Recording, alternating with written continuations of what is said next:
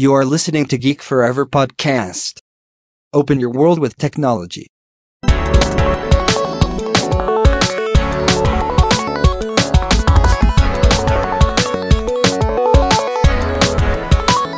This is Geek Story.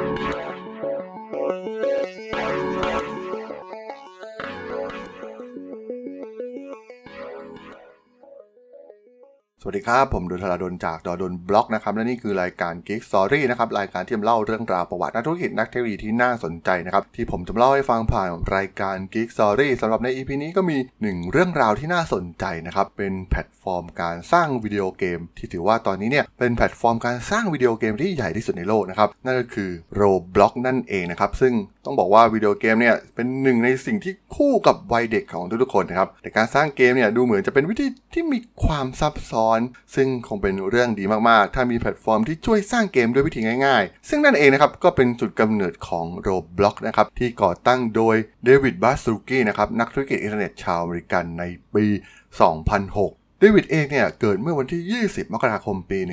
1963 ในประเทศแคนาดา เขาได้จบการศึกษาระดับชั้นมัธยมปลายจากโรงเรียน Eden Prairie นะครับในรัฐมินนิโซตา และได้เข้าศึกษาในมหาวิทยาลัยสแตนฟอร์ดนะครับในสาขา Computer Science และศึกษาต่อในปริญญาโทด้านวิศวกรรมไฟฟ้า จนจบในปี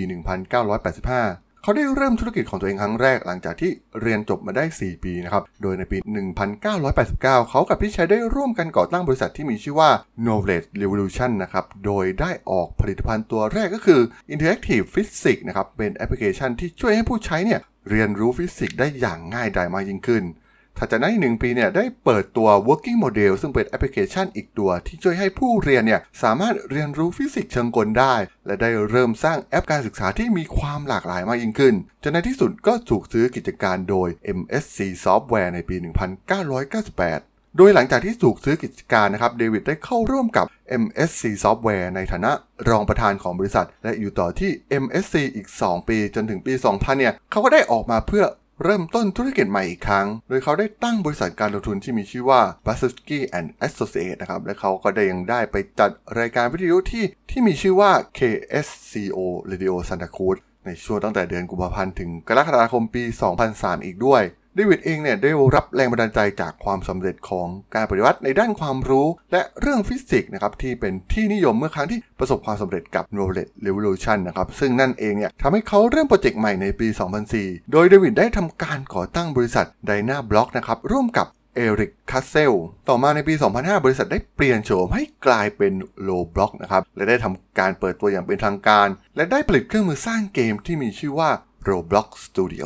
ที่อนุญาตให้คนทั่วไปเนี่ยสามารถสร้างเกมและสร้างประสบการณ์การเล่นเกมบนแพลตฟอร์มได้ ผู้ใช้ยังสามารถที่จะเล่นเกมที่สร้างโดยนักพัฒนาอื่นบนแพลตฟอร์ม ในปี 2007 เนี่ยบริษัทได้เปิดตัวสมาชิกระดับพรีเมียมก็คือ Builders Club นะครับ ซึ่งมีการเสนอคุณสมบัติพิเศษให้แก่สมาชิกเหล่านี้แพลตฟอร์มดังกล่าวกลายเป็นสถานที่สำหรับเรียนรู้และสร้างประสบการณ์ในการเล่นเกมใหม่ๆสำหรับวัยรุ่นและเด็กส่วนใหญ่ ที่มาใช้งานแพลตฟอร์มนั้นมีอายุ ต่ำกว่า 13 ปี โดยในปี 2009 บริษัทได้ระดมทุนจำนวน 2.2 ล้านเหรียญในการระดมทุนรูปแบบ crowdfunding ในปี 2011 บริษัทได้เป็นเจ้าภาพ Hack Week นะครับซึ่งเป็นกิจกรรมสำหรับที่นักพัฒนาเหล่านี้เนี่ยสามารถนำเสนอความคิดนอกกรอบบนแพลตฟอร์มของ Roblox ได้นั่นเอง บริษัทได้เปิดตัวสกุลเงินเสมือนจริงของตัวเองที่มีชื่อว่า Robux นะครับซึ่งจะทำให้ ผู้เล่นเนี่ยสามารถที่จะใช้เพื่อซื้อเกมบนแพลตฟอร์มของ Roblox ได้นั่นเอง ในเดือนธันวาคมปี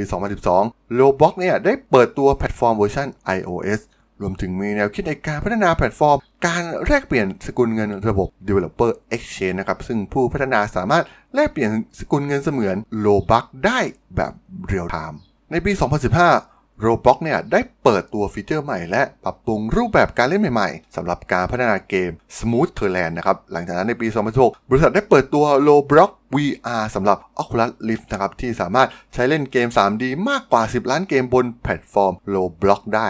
บริษัทยังระดมทุนได้ถึง 92 ล้านดอลลาร์ ในรอบการระดมทุนอีกครั้งนำโดย m o r i t e c Capital Partner และ Index Ventures นะครับ ในเดือนมีนาคมปี 2017 ในปี 2017 เนี่ยมีเหล่านักพัฒนาในแพลตฟอร์ม Roblox ทั้งหมด 2 ล้านคน และมีผู้เล่นมากกว่า 56 ล้านคนต่อเดือน สามารถทำรายได้สูงถึง 30 ล้านเหรียญสหรัฐ แพลตฟอร์มดังกล่าวเนี่ยช่วยให้วัยรุ่นสามารถหารายได้มาช่วยเหลือค่าใช้จ่ายต่างๆ ในครอบครัวได้ ซึ่งมีนักพัฒนาจำนวนมากที่ได้จ่ายค่าเล่าเรียนด้วยเงินที่หามาจากแพลตฟอร์มนี้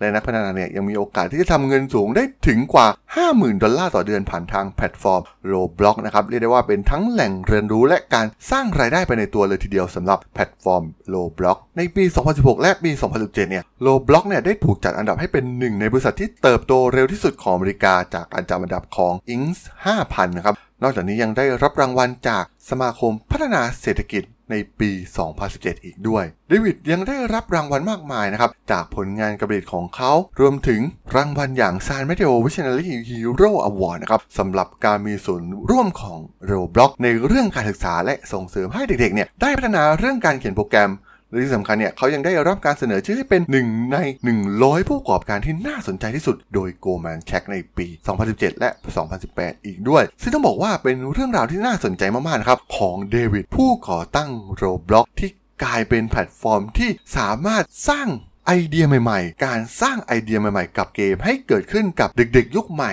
โดยใช้แพลตฟอร์มของพวกเขา นั่นเองนะครับผมสำหรับเรื่องราวของ Roblox ใน EP นี้เนี่ยผมต้องขอจบไว้เพียงเท่านี้ก่อนนะครับสำหรับเพื่อนๆที่สนใจเรื่องราวประวัตินักเทคโนโลยีนักธุรกิจที่น่าสนใจนะครับ ที่ผมจะเล่าให้ฟังผ่านรายการ Geek Story เนี่ยก็สามารถติดตามกันได้นะครับ ทางช่อง Geek Forever Podcast ตอนนี้ก็มีอยู่ในแพลตฟอร์มหลักๆทั้ง Podbean Apple Podcast Google Podcast Spotify YouTube แล้วก็จะมีการอัปโหลดลงแพลตฟอร์ม Blockdit ในทุกๆ ตอนอยู่แล้วด้วยนะครับ ถ้าอย่างไรก็ฝากกด Follow ฝากกด Subscribe ด้วยนะครับ แล้วก็ยังมีช่องทางหนึ่งในส่วนของ Line at ที่ at ทาราดนนะครับ t h a r a d h o l สามารถแอดเข้ามาพูดคุยกันได้นะครับ ผมก็จะส่งสาระดีๆ พอดแคสต์ดีๆ ท่านเป็นประจำอยู่แล้วด้วยนะครับ ถ้าอย่างไรก็ฝากติดตามทางช่องทางต่างๆ กันด้วยนะครับสำหรับใน EP นี้เนี่ยผมก็ต้องขอลากันไปก่อนนะครับ เจอกันใหม่ใน EP หน้านะครับผม สวัสดีครับ